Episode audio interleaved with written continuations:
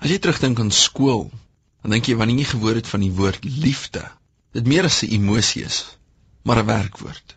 Dit is vir my interessant want as jy in 1 Johannes 4:19 lees, sê dit dat God het ons eerste liefgehad. Dis hoekom ons hom liefhet. Jy sien God het die keuse gemaak. 'n Keuse, 'n werkwoord. Hy het besluit om my en jou lief te hê.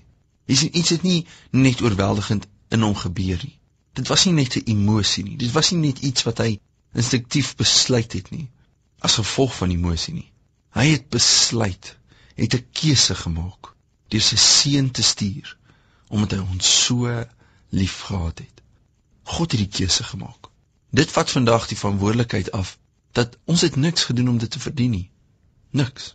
Hy het alles gedoen. Hy het die keuse gemaak. Hy het sy seun gestuur en hy het gesterf op 'n kruis omdat hy jou liefhet.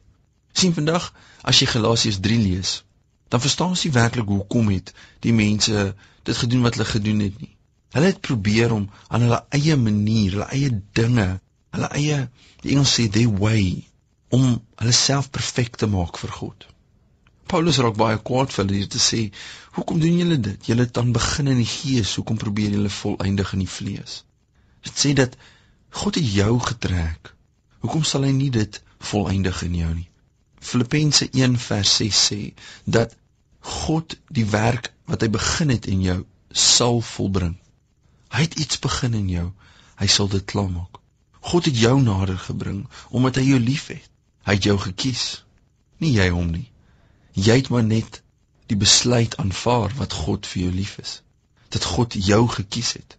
Die Engels sê you just believed. Jy het net geglo. Dis hoekom jy vandag is waar jy is. God het sy gees in jou gesit. Jy het nie sy gees gaan haal en toe binne in jou gesit nie. Is dit nie vandag 'n ongelooflike ongelooflike wete dat God jou liefgehad het nie? Hy het jou gekies. Hy was eerste daar en wanneer jy dit besef, trek dit jou nader aan hom. Jy sien liefde het jou nader getrek sodat jy jou hart aan hom gegee het jou lewe aan hom gegee. Moet dit ook nie liefde wees wat jou dieper trek in God nie, nader aan God nie, meer verstaan wat hy in jou gedoen het nie. Jy sien liefde is die volmaakte werk van God.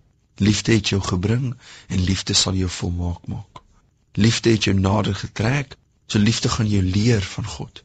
Ek wil vandag vir jou sê, besef eers hoe lief hy jou het, dan sal jy sien hoe maklik dit is om daai liefde terug te gee.